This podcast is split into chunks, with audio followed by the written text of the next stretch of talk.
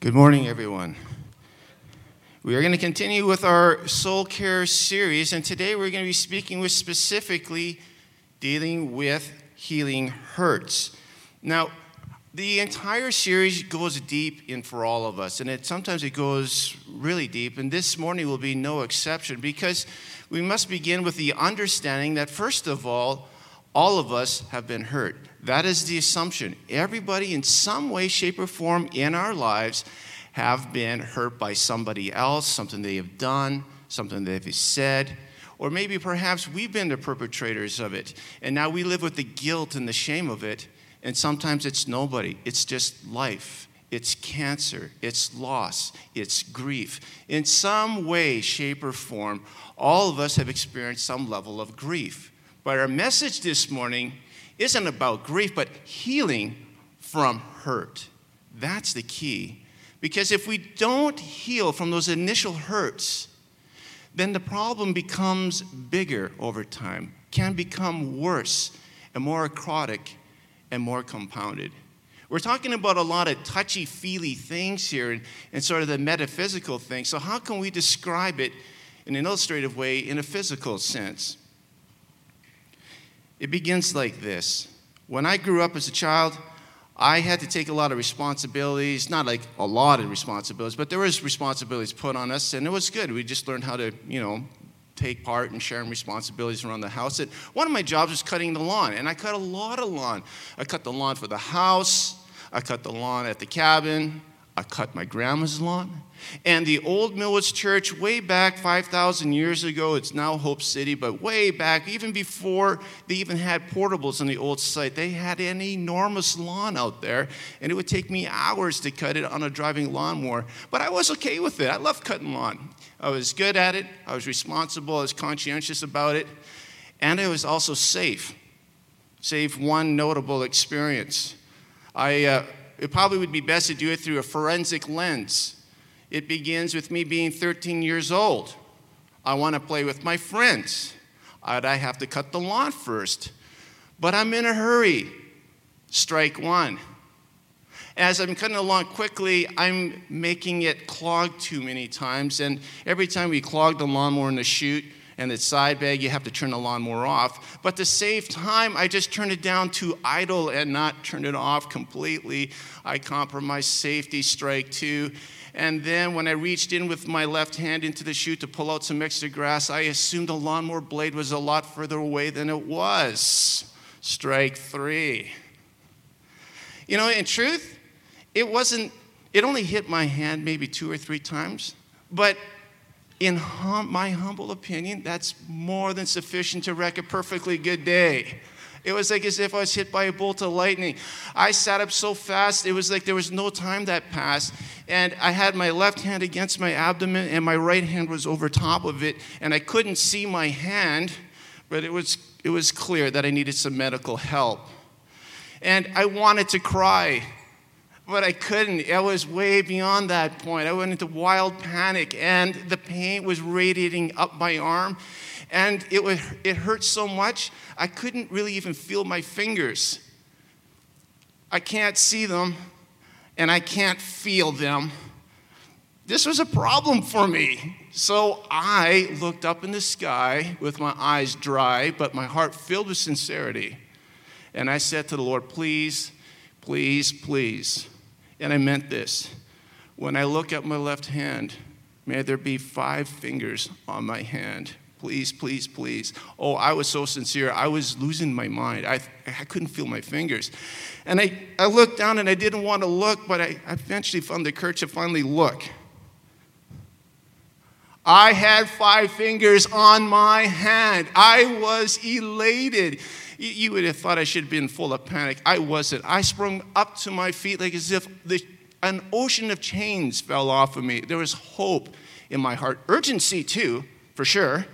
But I knew I didn't have a lifelong disability. It was just something that needed a little bit of help right now. So I come bounding into the house to get my mom's help and tell her the good news.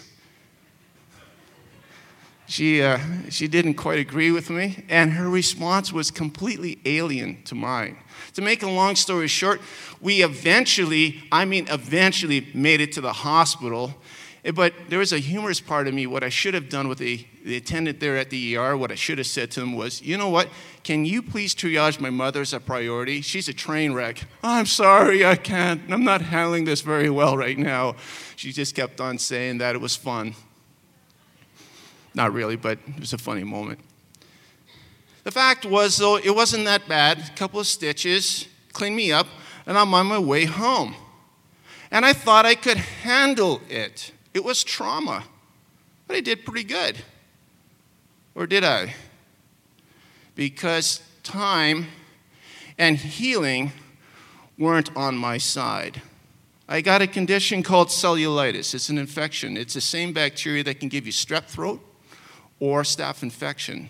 Either way, whatever it was, either within the stitching or on top of the surface, it caused an infection that was more concerning just than my fingertips. It started to take over my hand and it was threatening my arm. It was awful. It took weeks of recovery, and it was as unsightly and as painful, more painful than anything I experienced beside that lawnmower. I eventually recovered. My hand is great, thank you, the Lord. But I have learned from readings about cellulitis and personal experience that once you have it, it doesn't necessarily go away. It has a way of coming back. At the age of twenty-four, twelve years later, I find myself in the hospital for several days having intravenous infusions of antibiotics from a little scratch. Now, I sometimes get cut, and I've had other stitches, and I didn't get sick. But every once in a while, it goes sideways. And as recent as twenty thirteen, while working in Banff, a, a work-related issue that I didn't even know was an injury, but the cellulitis found it. And there I am again in the E R, day after day after day, in Banff, receiving intravenous biotics. It's forty years ago, and that threat of cellulitis is always there. I've healed, but have I really healed?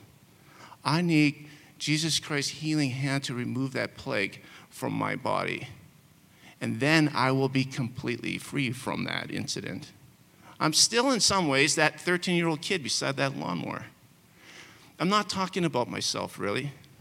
I'm talking about you now. Perhaps there is something in that story that rings true to the real you, somewhere behind those eyes that you see reflected in that image in the mirror, the real you, that real beautiful you. You've been hurt, and you've never really healed.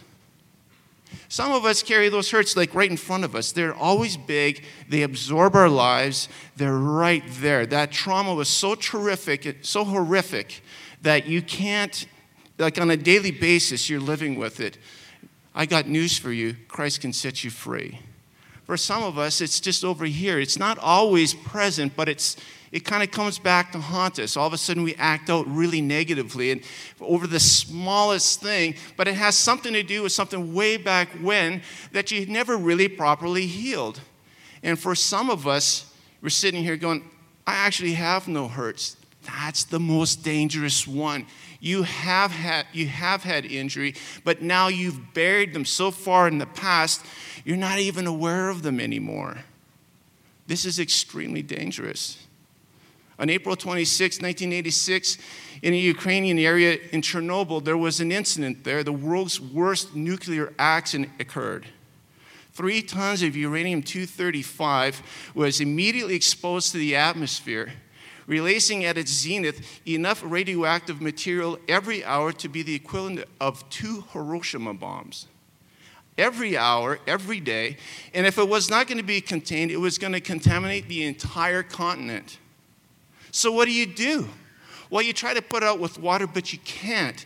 It's so hot that it vaporizes water way before it even gets to it, no matter how much water you put on that. Think about that for a second. So how do you how do you deal with it? They put on thousands upon thousands of tons of boron and sand on it at the lives of many people, cost of lives of many people. They eventually put out the fire, but it was still burning, and now it was getting hotter. The contamination was so bad that they have a thirty-mile exclusion zone that still occurs today all around that site. And some of those areas will not be inhabitable for hundreds of years to come. And the contamination that they're trying to still conceal is still alive and still active. It is an engineering marvel. You got to look at it. If you're any kind of a tech guru or you like construction, this is a cool thing to watch. They built this multi-billion dollar shield. They call it a sarcophagus that encases the entire site. And it's meant to keep down the radiation for one hundred years. An incredible engineering feat. The only problem is that those dangerous nuclei material is still dangerous for the next fifty thousand years. You can bury stuff behind you, but it doesn't necessarily go away. I know what some of you are thinking. Wow, you're an amazingly depressing person, Harv. I appreciate you preaching right now. I've got good news for you. We're at the bottom now. Is We're upward sailing because Jesus Christ has come to set us free. Amen. In fact, we have this verse. If we can pull it up, it says this, and it's in front of us. I have come. Well, let's have to back up one. I have come that you might have life and have it in its fullness. How awesome is that? God doesn't just want you to survive. He wants you to thrive. It is his plan for us, you and I, even though we've been hurt, we can be healed and we can thrive. That's what this message is all about. I think what Doctor Reimer says in his book, Inner Wounds that Cause Our Baggage Will Stop. In chapter five, when you read through it, the author kind of bounces back and forth here, there, and everywhere with personal stories and ministry stories. And there's three central themes that come out of that reading that you will find, three critical truths for you and I to find permanent healing in Jesus Christ. And the first one is this: start talking to him. Start having a conversation with the Lord. The very, very first verse that we have is this in Psalms eighteen six. We just have to just wait for a second. I'll just read it for you. Is it on the screen? Okay, perfect. Okay, I see. I'm, I'm getting mixed up. I'm looking at the yellow one. Now I got it figured out. Never mind. I got it all figured out. Number one is this. It's a chronological order of how things can occur in our lives as we have this dialogue with God. As we reach out to him, we'll be able to concur with what this verse says. In my distress, I called to the Lord. I cried to my God for help. From his temple, he heard my voice. My cry came before him into his ears. Probably some of the reasons why we don't talk to people about the things that are in us is that we don't think we're valuable enough to be listened to. I want you to listen to this. God wants to hear you. You are important to be listened to. You can come to him and he will listen to you. This is really important. He sees you and he wants to know you and he wants to stand beside you. We hear about it, but do we really believe it inside of us? If we do, let's reach out to him, because if we do, we find his reaction to us in Psalms thirty-four, and it says this: I sought the Lord and he answered me and he delivered me from all my fears. That's not for David, it's for you. We talk to the Lord, he answers us, and he delivers us. That's how it works. And some of you are saying, well, that hasn't happened in my life yet. Keep pressing into the Lord. Don't give up. It's another message in itself. And as we walk with God and talk with Him on a daily basis, in the high times and especially in the low times, we will see Him work in our lives again and again with all these weird coincidences that never happen until we start talking to Him. And we see His hand in our lives and we grow closer to Him. It's even more than healing. We come into a deeper understanding of who God is. And that is the end goal. And we get to that in Psalms one hundred sixteen. And it says this, I love the Lord, for He heard my voice. He heard my cry for mercy. Because He turned His ears to me, I will call on Him as long as I live. That's the end result. In Christ Jesus, no matter how dark it is, there's always a silver lining, always a silver lining. He can take bad things and turn them around and make them into a positive conclusion. Do you hear that? We can go through hurts, but He can heal us and set us free. I like this, what is said by your author on page one fifty-eight. It actually threw me off first when I read it, but listen to it completely. God isn't interested in fixing us. I'm like, then why are we reading this chapter in the first place? But hang on. He wants a relationship with us. The truth is, if He fixed us, some of us would walk away from any meaningful and dependent relationship with Him because the urgency would be gone. It is in relationship that we find healing. Our goal should not be to feel better. Our goal should be to know and be like Jesus. As we get to know and become more like Him, our souls will be healthier, and that will bring its own reward. We have to understand that the process of healing and drawing Jesus Christ closer is literally the same thing. If I am going to be healed inside, I will be closer to Jesus Christ. If I'm not going to be healed, I'll just be simply further away from Him. The process of healing begins in that continuous talking with the Lord, something we need to culture every day. The other thing that comes out is point number two, and it's this. Keep talking to each other. James five sixteen says this, therefore confess your sins to each other and pray for each other so that you may be healed. In its context, James is talking about specifically about physical healing. But the fact is that the physical and the metaphysical, that is our, all the feelings that we have, they're all wrapped together. There's plenty of evidence that if we don't have a healthy attitude, it can affect our health. So there is a very direct correlation between physical healing and inner healing. As we talk and confess with one another and be open with each other, we receive healing. We need the Lord and we actually need each other at the same time. This is important. That's why it's called the body of Christ. You can't just be an eye and think that's good enough, and then there's a part of the of the church that's the arm, and they're unrelated. We need each other, especially with things in this nature. We need to be open. Also, it says this in Ephesians four, be kind to one another, compassionate, forgive each other, just as God in Christ forgave us. Perhaps the most important thing for us, if we have been hurt by somebody else, the very, very first step is to get ourselves in a position where we can forgive them. It is such an important point that last week's message was completely dedicated to that. And I would ask you in review to listen to a most excellent message that was spoken last week by Pastor Marlowe.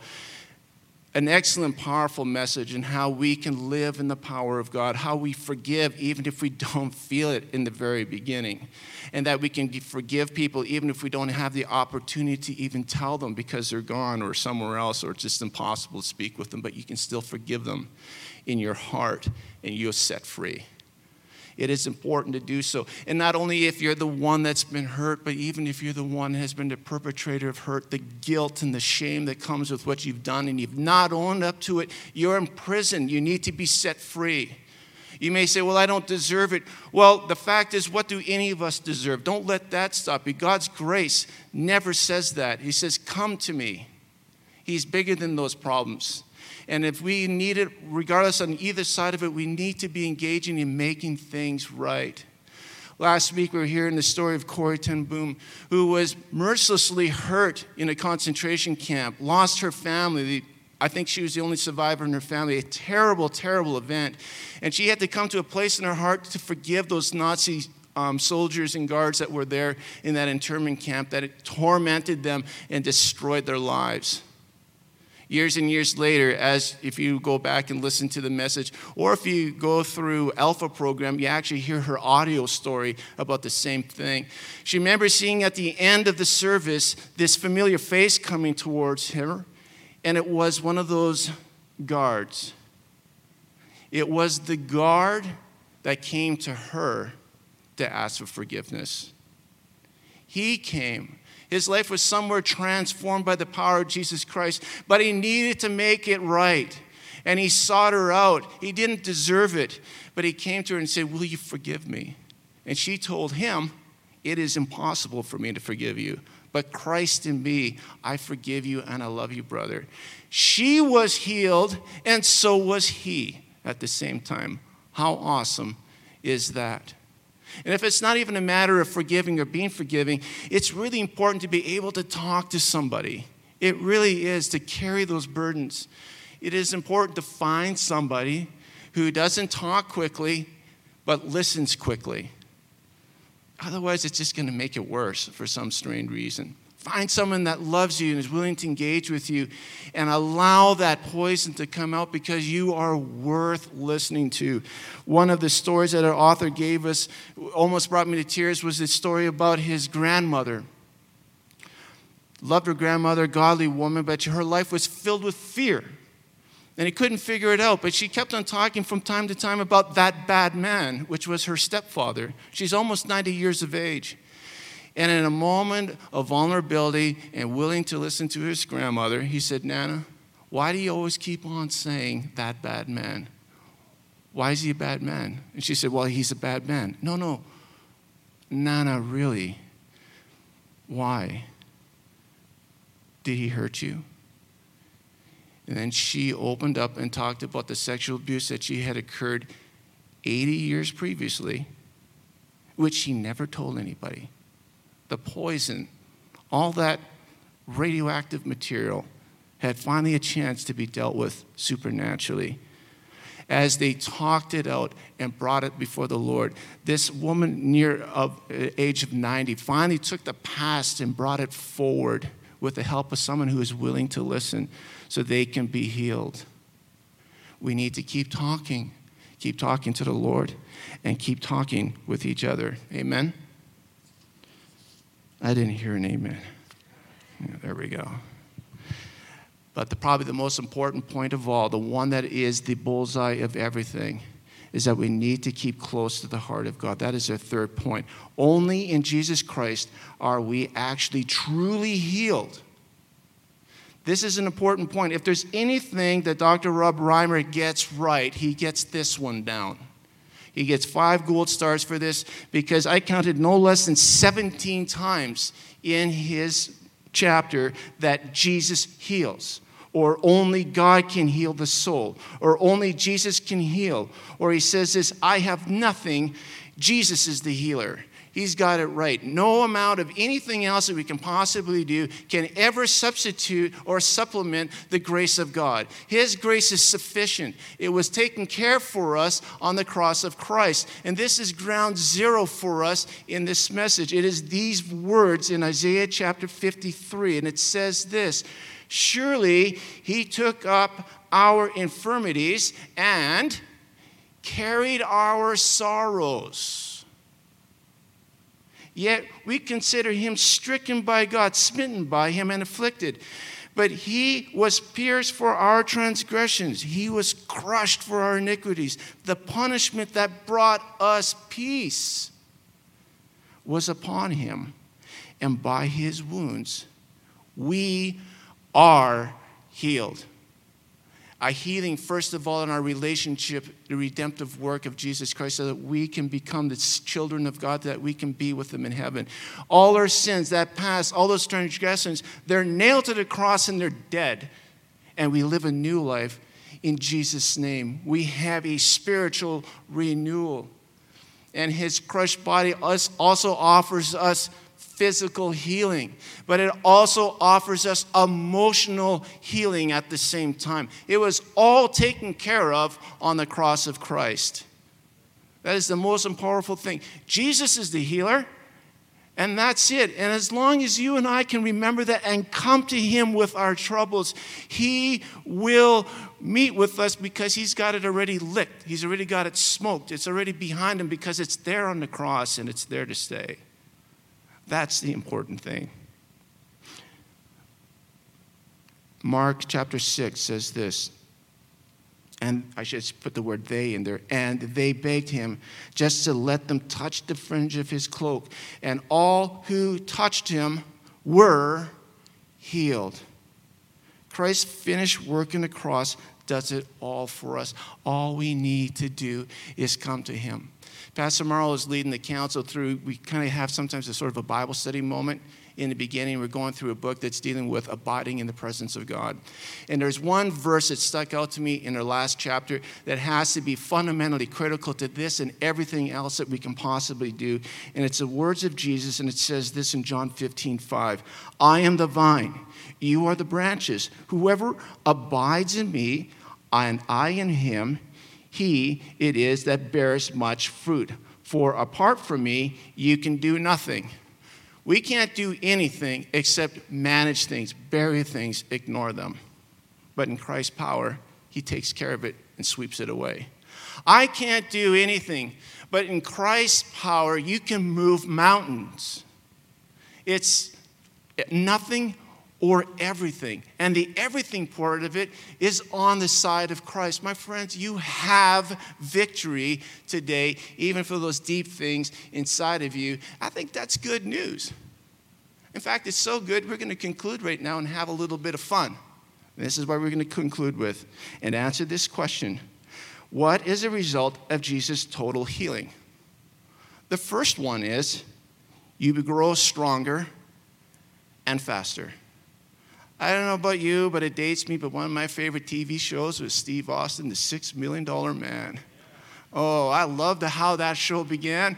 And there he is. He's busted. He crashed out from outer space, and he's laying on the, laying on the gurney. He's almost dead.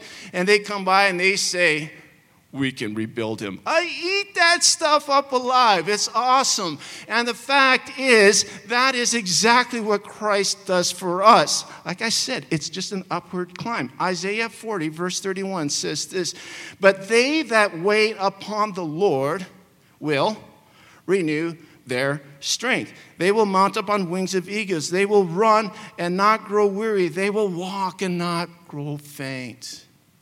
As we spend time in the presence of the Lord, your soul doesn't just simply heal. You grow stronger and faster as we walk closer to the heart of God. What's next? What else happens when we heal? We become wiser. James one, verse two and five says this, consider pure joy, my brothers and sisters, when you, whenever you face trials of many kinds. And it ends by coming to this conclusion. If any of you lacks wisdom, you should ask God, who gives generously to all who find with, without finding fault, and it will be given to you. When we go through difficulties, many times we say, why? Why is this happening to me? And they're legitimate questions. But when we ask for God for wisdom, we say, Lord, what? What? What is the reason why I'm going through this? What, Lord, do you want me to do to respond to this that I can heal, Lord, and give you glory through my life? Asking that what question will be answered, and you'll grow in your wisdom. And when people go through things, there'll be a depth of character and understanding and knowledge inside of you that you can't get from university. It is a wisdom that comes from God, birthed by experience and by his presence abiding in your life. Faster, stronger, wiser, and I really like this last one. We also receive victory, a crown of beauty. crown of beauty. Interesting. You see, there is a correlation between being victorious and devastatingly handsome at the same time. I'm not sure why it is that way, but those who are victorious, there's a sense of beauty about them. Look at your current day modern heroes, those comic heroes. Who's the good-looking one? It's the hero, James Bond. I don't get it. The guy is always immaculate. No matter what happens, no matter how many explosions or bullets or fight, his hair is slick and his Giorgio Armani suit is perfect. He goes to the next scene and he has a completely different wardrobe and it's awesome. Why? Because he's the superhero. He's the victor. And that is what we are in Christ. Listen to this. It says this. He will give a crown of beauty for ashes. A joyous blessing instead of mourning. A, sef- a festive praise instead of despair. In their righteousness, they will be like great oaks that the Lord has planted for his glory. For his glory. It's the beauty of Christ inside our souls. It's Christ's victory inside our souls that's being reflective. It's not vanity. It's not going to be on a magazine, but it's going to be internally, immutably, indestructibly beautiful. It's the very presence and reflection of Christ in our lives that will be radiant to those around us. How can you possibly recover from what you've gone through? They will see Jesus Christ in you and me. That's the end game, the beauty of Christ inside of us. Romans eight thirty-seven. No, in all these things, we are more than conquerors through him who loves us. I had the words of this song going through my head. It's an old, old hymn, and it goes like this. Something beautiful, something good. All my confusion, he understood. All I had to offer him was brokenness and strife, but he made something beautiful of my life. And yours too. Let's pray. Lord, thank you so much for your word. We thank you, Lord, for your encouragement of your word. And we come before you, Lord, with weakness, knowing, Lord, that we can't do it, but you can. Lord, we pray for people who are going through deep set hurts and experiences. I thank you, Lord, that you are here to heal and to comfort and bring them through the process of healing in the days to come. May that start now, today, in Jesus' name. Lord, may you have all the glory, all the praise. Help us as a church family, Lord, as a church family to really bond. Give us unity, Lord, so that we may love one another, that we may know one another, that we can support one another, Lord Jesus. Is as we go through this life that we would be unified so that we can support each other in love as we walk towards you. Thank you, Lord. Thank you for your grace. Thank you for this church. Thank you for every life that's here, that's present, and now also watching online. And we pray we'd walk in your victory. In Jesus' name we pray. Amen. Amen.